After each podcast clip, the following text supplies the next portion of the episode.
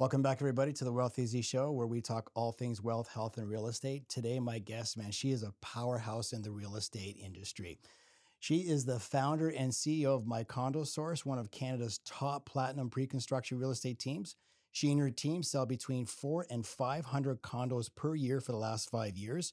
She has sold more than $1 billion of real estate and has a personal real estate portfolio of 19 properties. She's in the top 1% of realtors in the country. And when she's not traveling the world with top developers, she is donating her time to animal rescue. I know her as the queen of pre construction, Sehr Mahmood. Thank Thanks for so- having me. That was quite the intro. well, you, your bio speaks words like it's so long, and I had to cut it short, but you have a massive bio. And I was really excited to have you on today because you have such an inspiring story. Mm-hmm. You know, mm-hmm. you came to this Canada, you came to Canada in 2003 for university. Yeah. Not knowing anybody, not having any contacts. And here you are, this powerhouse female immigrant, mm-hmm. like kicking ass in the real estate business. Talk to us about your journey. Like, what brought you here? Like, what did you study in university and what got you into the real estate industry? Well, I mean, you know, I think people see a lot of my Instagram now because I started my account just in 2021 when I was pretty, I guess, established by then. So they're like, they think it's an overnight success. What people don't see is that it took 10 years of work mm-hmm. to even get into real estate. So I came here, like you said, in 2003. I went to York for my undergrad. Um, it was quite traumatic for me because I was actually coming from the States and I had to drop out of the university I was in at that time because my parents said they just couldn't afford it anymore. And Canada's a much cheaper option. So the mm-hmm. university prices here were like one third of the US. Mm-hmm. So I hesitantly finished my studies here, um, graduated with an undergrad, then I got my first job. It was with ING Direct, which was like it was a small customer service intro role, $29,000 a year. I was so excited. I was like, wow, I'm like going to be like rolling in the money now because I'd never even seen that kind of money before. Uh-huh. And two weeks before the job, they said, oh, I'm sorry, we can't hire you anymore. And I said, what? They said, we didn't realize that you were an international student, so we're not willing to sponsor you. So that was when my first, um, you know, hurdle kind of hit again. So after that, I had to find a job that I could prove that it was a job that Canadians can do. So it was quite difficult in that sense and challenging. So I was working for this small bookkeeping firm. They were willing to pay me a $1,000 a month, which gradually grew to $1,200 a month eventually. And I was doing that for three years until, you know, I got my uh, status here. So it was just something I had to do. I understood that this is the journey I need to be on. I wasn't I wasn't angry. I was actually grateful at that time that I had that opportunity for them to like sponsor me, finally get my PR. And then I was like, okay, now the world is my oyster. I can decide what I want to do with my life. But an undergrad doesn't really get you very far. So then I invested in myself again. I said, let me go get my MBA. So that's what I did. I went to RBC, got a loan, $80,000, graduated in 2008 in the heart of the financial crisis mm-hmm. with a mm. degree in finance. So that was like another hurdle. Nobody was hiring back then. I was like, oh my God, now what do I do? And now, like, at this point, I'm 80,000 in debt as well. And then, you know, I was like kind of floundering for a few years. And then my friend was in real estate and they said, mm, I don't know what you're really good at, but why don't you try real estate? And I was like, real estate? Like, real estate agents are the worst. Like, I can't stand realtors. They just wear like suits and ties and they think they're so cool. I don't really do anything. They're like turning lights on and off for a living. And six months later, I got my real estate license because it was a cheap alternative to a new industry. I didn't just get a few thousand dollars and a few months of your time and you get a you get your license. But by that time, because I'd been through so many years of grind, I said, okay, like I have to make this work. I already have my undergrad, already have my MBA. Like this is it. It's no kind there's no going back from here. So I get my real estate license. I join the brokerage that I'm still with to this day. And you know, on my first day, I'm like, okay, I'm a realtor now. Let's go. Like, what do I do? And they're like, um, do you have any contacts? And I was like, mm, not really. They're like, do you have family who can feed you leads? I'm like, nope, my family lives overseas. I said, well, do you have money? I said, nope, I'm actually in debt. so they're like, well, you're gonna go on the street and you're gonna find people who wanna buy, rent, and sell real estate with you. And that's what I did. So I started my journey by putting up ads on Kijiji and there was a website back then that was popular, Craigslist. I remember that, yeah. And that's what I did every single morning. I used to post ads. I didn't have any listings of my own. So I used to like post other people's listings And I built a very successful rental business from there. And I'll kind of expand on that a little bit here because a lot of people say, Oh, how did you do 100 rentals that first year? But like, because I never told what the process was. So I'll go in it quickly. Basically, I would put up an ad for other people's um, listings. This was in 2012 and 2013. It was a hot rental market at that time. So I would host an open house every evening at someone else's listing. I'd get 20 people show up there from my ads. I would only tell them I'm there from five to six. So it was very efficient, not taking anybody around in my car, not meeting people at different times. Everybody came at that one time with their paperwork, and I would probably get an offer close to every night. So, So- other other agents were allowing you to host open houses at their listing. Uh, no, I didn't. They Oh. didn't really know it was an open house. Oh, okay. I would kind of just say, "Can I advertise your listing?" Sure. Most people say, "Sure." Yeah. Like for, I mean, like today, if I have listings, I say, "Of course, I'd love for you to like work on them, Yeah. right?" So what I would do is I would book the showing and take multiple people at the same time versus just one client. So I made my rental business very efficient. Mhm. So I managed to pump out like it was 120 deals in you know 11th Wow. month period. So it's very very efficient, and it really like taught me the foundations of being able to do contract work, time management, and being able to like you know build those relationships with people. Mhm. My database grew super fast because think about it, I'm meeting 20 people a day yeah. all of a sudden. And you know, people have this like misconception that uh, people who come to rent don't have any money, and it's absolutely not true. A lot of the people that I built networks with were, you know, high net worth execs who just maybe here for like a year or two from like New York or some other city, and they're not looking to buy because they're only here temporarily, they're renting. So I actually built a very good quality database, I think what I would say. And by the end of the year, I had 3,000 names in there Wow. of people who were interested in real estate. So even though they were rentals, they were still interested. So that's how I kind of like grew from rentals to pre-construction because at the end of that year I said, well, I don't want to do rentals anymore. I saw my paycheck at the end of the year, it was like a hundred grand, you know, and I was like, how can I take the work that I've been putting in and take it a step further? So the biggest, um, I think the biggest flip for me, the switch that went on was I called up one of the rental agents who I was, you know, listing a building. I said, How do you have five, you know, units for rent in the same building? This was in Liberty Village. And he told me it's because I sell pre-construction. Because I'm like, how is it possible every unit on the sixth floor in MLS is your listing? So I was like, I, I don't even know what that is, but I want to do that. So that was my first introduction to pre-construction real estate. I Mhm. had no idea what I was doing. And this agent said, Well, do you have buyers? And I said, No, but I can find some. So I went back to my rental database, called a whole bunch of people, and found seven people in one weekend who were interested in pre construction real estate. And, you know, I think the advice that I would give new agents is you don't have to take, you don't have to see the whole staircase, take it a step at a time. So what I did in the beginning, because I was, I had no experience in pre construction, just like many resale agents mm-hmm. out there also don't, is I kind of piggybacked on this agent. I said, Can you do some of my appointments with me? And, um, you know, I split the commission with him. He closed my clients, and I quickly learned the process. I watched a few appointments, and I was like, okay, I think I'm ready to do it on my own. That's that's an amazing uh, start into the business because I, I see your Instagram and Mhm. and I see you at each week you're at several openings and with all of the developers you're you're always receiving a, a top award um, from one of the deve- from a developer. I mean, I Yeah. saw you on your Instagram. You just received a Rolex. Yeah. You're off to Argentina. You're always traveling another. someone. How do you get involved and what was your process in getting hooked up with all of these developers? Because there is just so many developments going on in the city right now. Yes. So I would say that my suggestion for new agents, especially who are not platinum pre construction agents, is focus on one development. And that's what I did when I first started. Because right now, everybody's, you know, uh, looking for the next shiny project. And there's like with social media, especially, it's like one day you're getting advertised one project, the other two. So even as a resale agent, you're so confused. Because if you follow me, I'm posting a new project every day. So how do you Yeah. keep focused? So I would say to become a platinum agent, it's important to pick one site and then just focus on the leftover inventory. And that's basically what I did when I first started. Every site I went to, I said, I'm not leaving this uh, site till I do 20 deals. So I would do 20 transactions. I did that for three buildings in a row. And when you do that kind of volume, people hear about you, people want to meet you, and people start calling you themselves.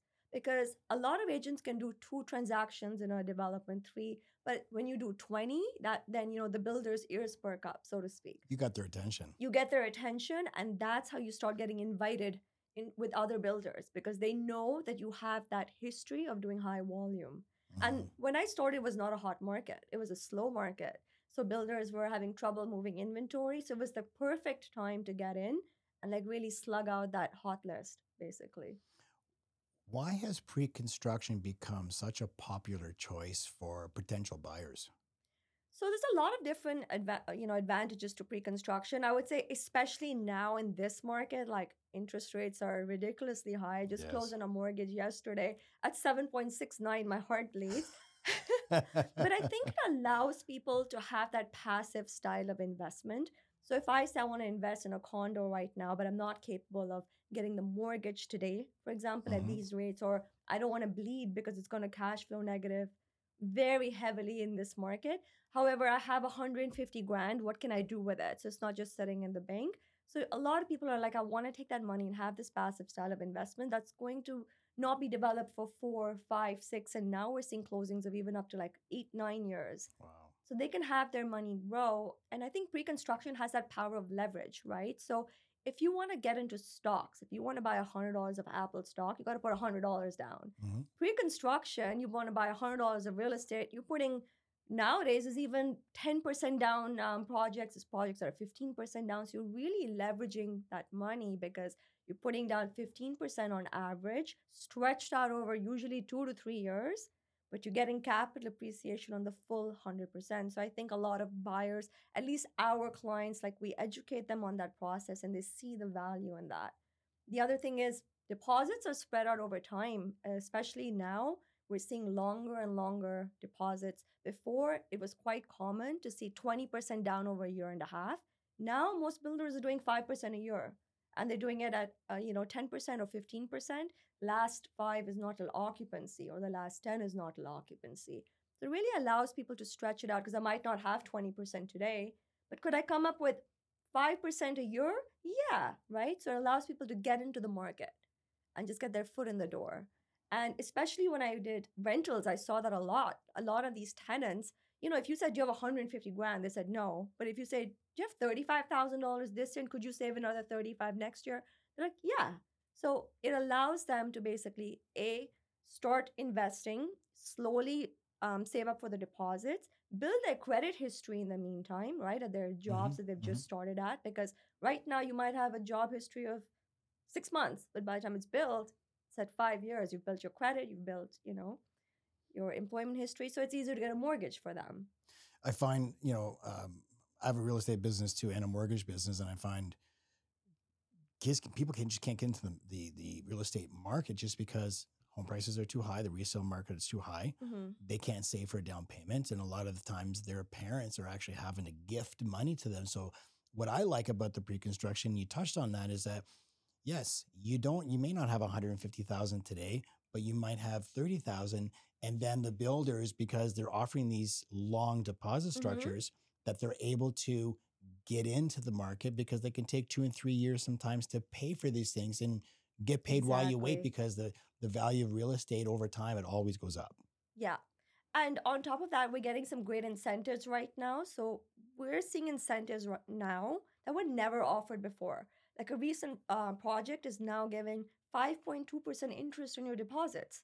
Wow. It's it's insane, right? So like why would you not invest? So A, you're getting to the market, B, you're getting incentives such as that. We're seeing seven dollars a square foot rental guarantee. So if you have any hesitation about like where rent's gonna be, what's gonna happen when this is built in three years, you have that kind of peace of mind that okay, if I buy into this building, the builder's guaranteeing seven dollars a square foot. How do they guarantee that? What are they doing to guarantee that? They're basically covering the rent for two years at Oh, that wow. price.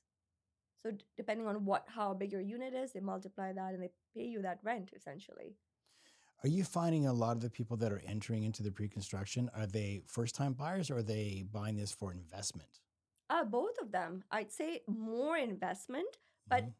I personally, in my business, educated a lot of first-time buyers because I was a rental agent. So that was my whole bread and butter was educating my tenants on why you should get into pre-construction and how it is that feasible way for millennial millennial millennial to get into the market because otherwise they just can't. Yeah. Yeah. But our general database right now, it's a lot of repeat clients or Mhm. investors because they've made, they've seen the traction over the past few years. And you know, while the market is slow today, yes, if you look at the trajectory of real estate in a 50 year time frame, every five to 10 years, it's still gone up.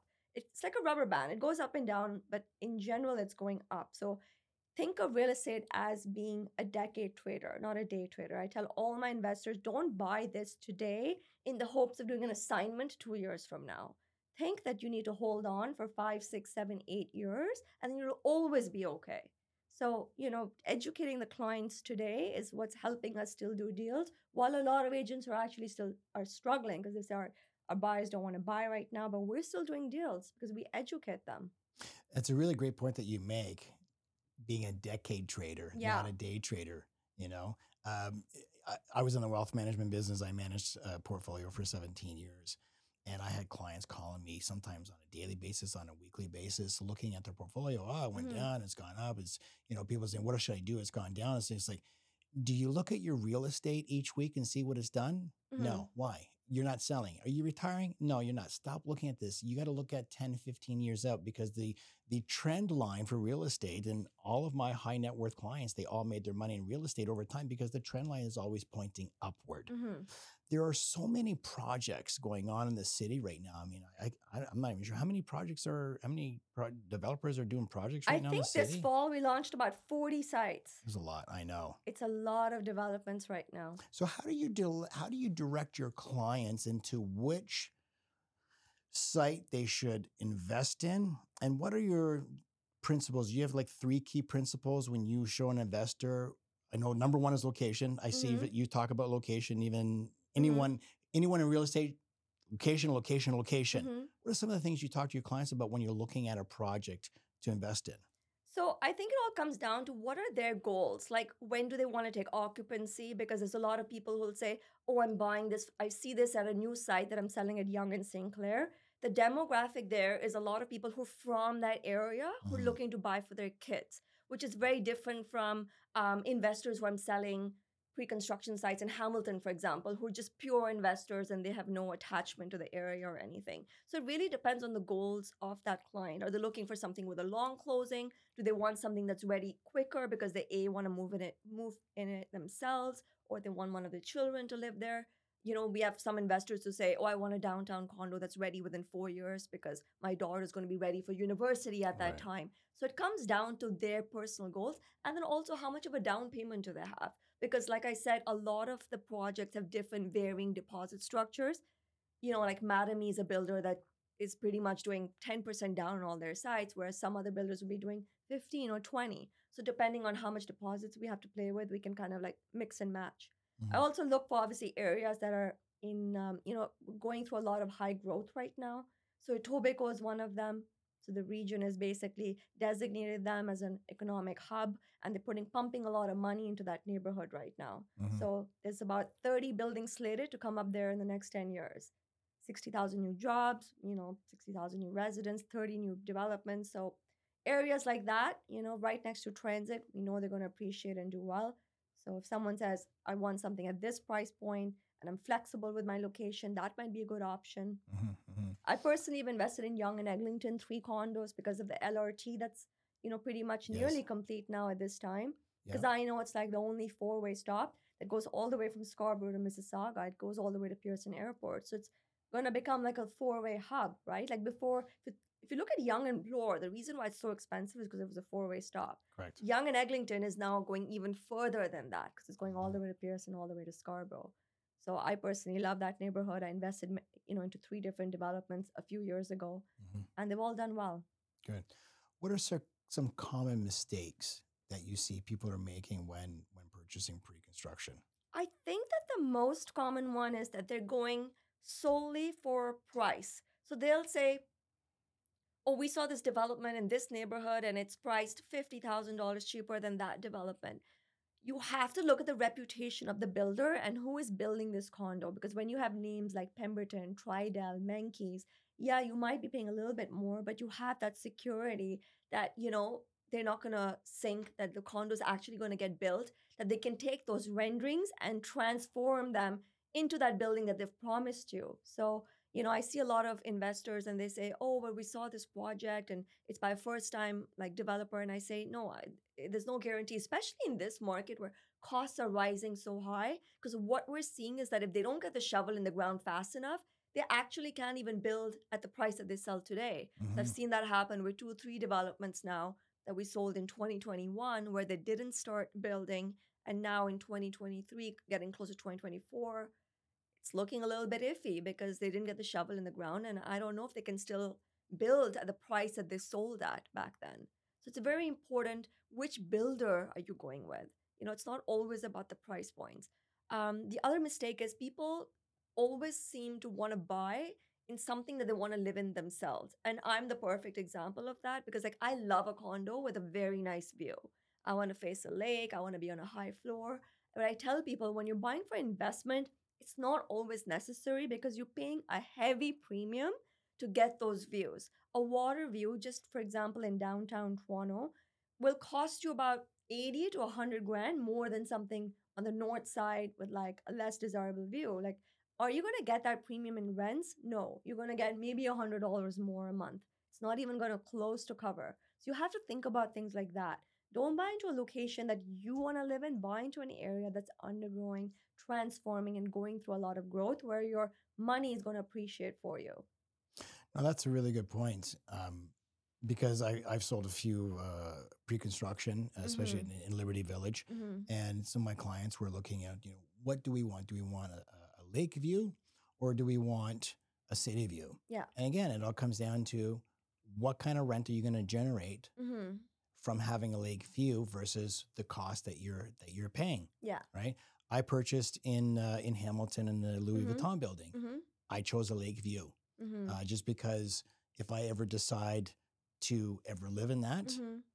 uh, I want the lake view. Mm-hmm. As an investment purpose, I think if someone is looking at, I'm going to choose, I have a two or three different units that I'm looking at all around the same size, but I got a lake view. I think that unit would rent faster than the other units. So mm-hmm. I think it, it again, it goes all depending on what is your what is your objective. Yeah. And then, you know, I see some purchasers and they say, oh, we don't want to buy a unit if we can't buy parking. A lot of the developments now, you can't buy a parking unless you're getting a two bedroom. But I tell people that, listen, this is downtown Toronto. The builder is charging $150,000 for the parking spot. You're never going to make that money back on, on the monthly rental that you get for that with the maintenance and so forth. Don't worry about the parking. No, we want parking because they're thinking about their own lifestyle and how they need a car. They're not thinking about that the tenant might be somebody who's just working, you know, a few minutes walk in the financial district. They don't need that spot. So they forego an opportunity because of the fact that they can't buy parking. So that's another one that I've seen. What advice do you have for someone that is looking to enter into the pre-construction market? I think that a like we talked about, like it's very important which builder you're going with. Um, I would also say it's very important to work with a platinum pre-construction agent who knows all the developments really well and understands the incentives and knows the differences between different projects. A lot of people will want to buy pre-construction with their resale agent who might be their mother, father, brother, sister, but those people a don't have access to, you know, inventory at the beginning stage. So you might be paying a higher price than the platinum agents. You might not get the same incentives as the platinum agents. And they just don't know which developments are even launching when. So they think that they're getting in in the Mhm. beginning, but really we sold that three weeks ago and all the best units are gone. Um, the other thing I would say is a lot of people, because we do a lot of online advertising, they say, we want to work with the builder. Are you the builder? I said, no, we're better than the builder because we're platinum agents and we're working for you. When you walk into a developer's office, the reps who are there are working for the builder. They're not educating you on the agreement. They're not going through the agreement and saying, oh, this could get capped or you need to get this removed through the lawyer. And they, they're not doing any of that. They're representing the builder. So they'll give you like a nice fluffy version of the agreement and go over it. But you know, they're they're not on your side. So you gotta you gotta know that you gotta work with a platinum agent who's gonna represent you and look out for those incentives and be able to offer you and be able to see what can I get changed, what what's missing from this agreement, and really guide you in the right direction. So I know My Condo Source is known as a platinum VIP agent. Mhm. What kind of service can your clients expect from you and your team? I think the first thing is um, good education on the sites to be able to fit their needs and then getting them in in that platinum stage. We hear about these developments much before any sort of renderings are released, much before the advertising from the builders are out, right? So we know about it like six months in advance. So if we have somebody who's like ready to invest and we know what they're looking for, we can get them in, into that platinum stage. Right now, the market's a little bit slower, but if you take 2021 as, as an example, you could not get a unit in a building unless you're a platinum agent. Like pre construction real estate works in phases. So, first it's friends and family, next is the platinum uh, sales, and the leftover inventory, which in a hot market is very, very far and few in between, is what goes to the general realtors. So if you say I want like a one plus den south high floor, they might say, mm, we have like a north facing two bedroom on a low floor, take it or leave it. Right. So when you get in with us, because of our you know history of sales with them in the past we're able to get our, our clients exactly what they're looking for You're getting first. You're getting first dibs on it. First dibs on it. And and what i've seen this year is that even though the market is slower in pre-construction no doubt it's it's not a hidden fact the projects that have good success there's been about four or five projects this year that have been very hot. We even had a, a project just on the waterfront that just released a week ago. And while it's a big building with a lot of units everybody wanted for example the south facing three bedroom so there's still very hot layouts that you can get your hands on if you're not a platinum agent. So you could walk into the sales office and get a unit, but you're not getting the best unit, Mhm. even in this market. What does it take to become a platinum agent? So, like I said, you have to work on past developments for that specific builder and just showcase that you're able to do volume, which is what I would say is the Mhm. best way to get in. So, take one of their inventory sites, perform on that, and say, I want first access to the next development. You do that with a few builders and just keep it rolling like that. And that's exactly what I did back in 2014. Amazing. So you've developed a, a masterclass.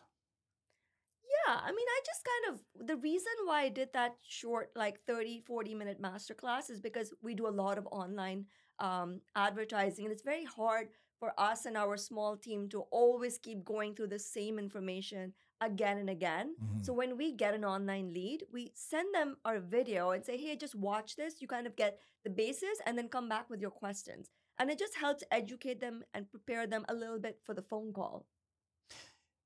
Let's go off topic because you have a passion for rescuing animals, Yeah. and we have we have Pablo here today. We Pablo do. Pablo Escobar. Yeah. and he's a rescue. He's a rescue from Mexico. So I've loved animals ever since I was a kid. When I grew up in Pakistan, there's like stray dogs and cats everywhere. So it's not like North America, you know, like you open your front door and you'll see like five, ten of them. And ever since I was a kid, I was always just bringing them into the house, hiding them in my room. My mom would have to like pick them up and take them outside again, you know? Um, so I think that passion for animals was there from when I was very, very young. And now I just feel that, you know, I've reached this level of success where I'm not just worrying. You know, the, the problem with um, I think when you're younger and when you're building yourself is you're so focused on like, how do I survive? How do I pay my rent? How do I pay my bills? That like even though you have those passions, you're not able to really like delve into them because you're struggling on your own to like, you know, make ends meet for yourself or your family and your kids and so forth. So for me now in these past few years, I really think about like what is my purpose? I've reached, you know, a certain level of success that I'm looking for. And why was I given this opportunity to come this far where others haven't? There has to be something greater than myself. And for me, that's animals. So, you know, last year I did a spay and neuter clinic for 137 dogs and cats. And when you go into these third world countries, Mexico, for example, has 18 million street dogs. It's a Wow. very, very large number. You know, they're roaming around with no food, no vet care. They have diseases. Their skin, their fur is falling off. They have ticks and fleas. They're not living the life that you think a puppy is living. So it's just better for them not to be born into those situations in those countries. Like in Pakistan, when I lived there, the government would pay you a hundred rupees was it was equivalent of like a dollar and a half to kill a dog because they just didn't even know how to take care of the problem. Wow. So there's all these people out there brutally murdering dogs just to get take the body and show and get money. So, you know, when you see things like that, it like really like I think has an impact on you. So I thought like what's the best way to do this? People don't know this, but one spay and neuter of like a dog, one dog can reproduce a dog and its puppies can reproduce 67,000 dogs in 6 years. Wow. So, because they have two litters a year, Yeah. each litter has six to seven. So, when you think about a year later, each one of those are then having six to seven puppies. So, it, it- that's what the number is. For cats, it's even more. One cat and its offspring produces 420,000 cats in seven years. Wow. So, when you say I'm spaying and neutering 100 Yeah. animals, now you're talking about 4 million animals not being born. So, it's, it, it has a big impact.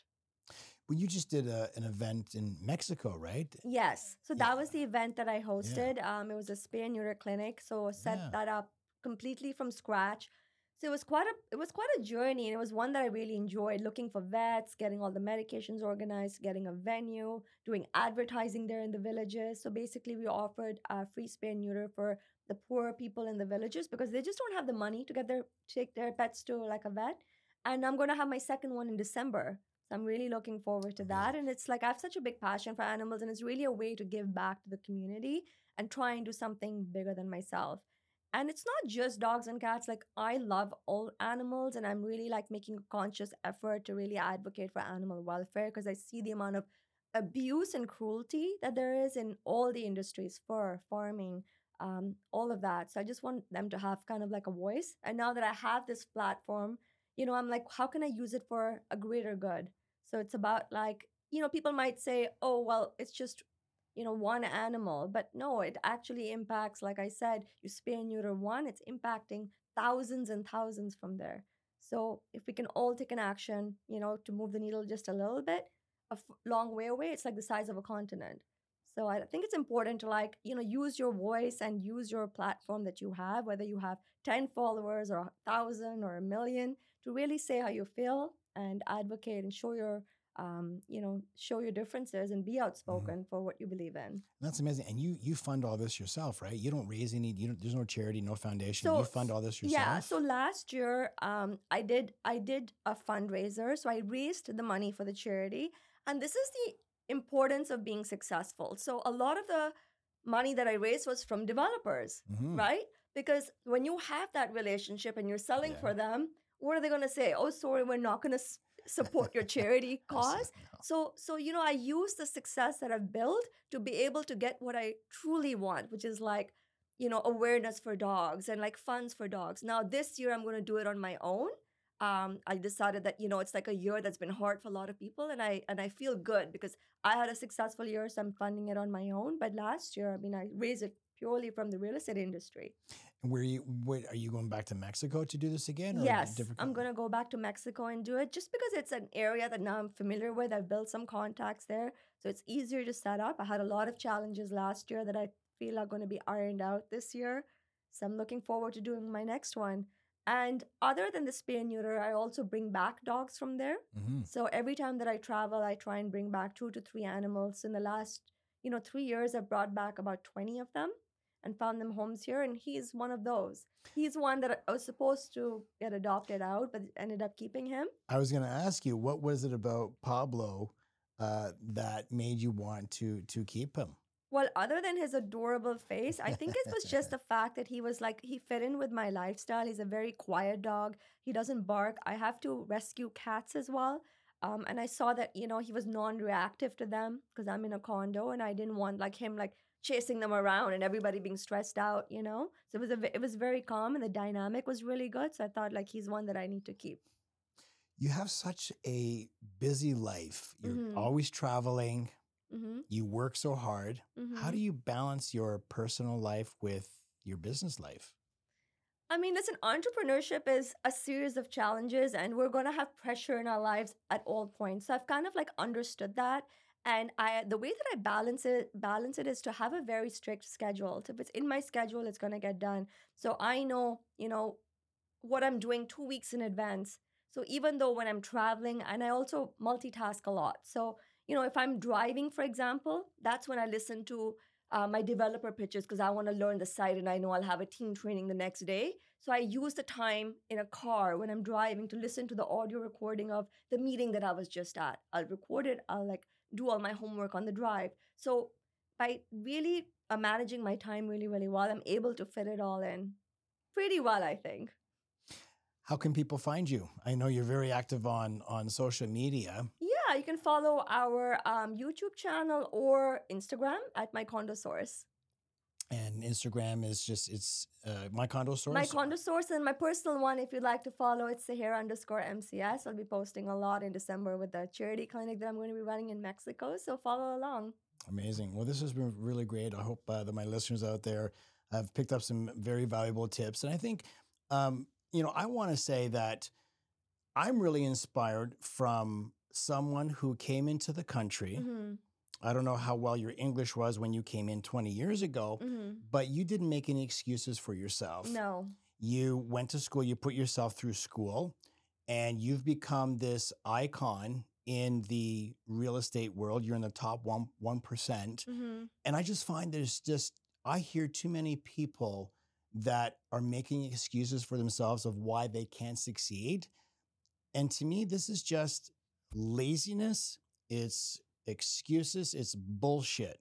What I love about you is that you're driven and you have ambition. And I think my listeners out there can learn something from you hmm that if you want a dream, if you have a dream, if you want something, the only thing stopping you is you. Yeah.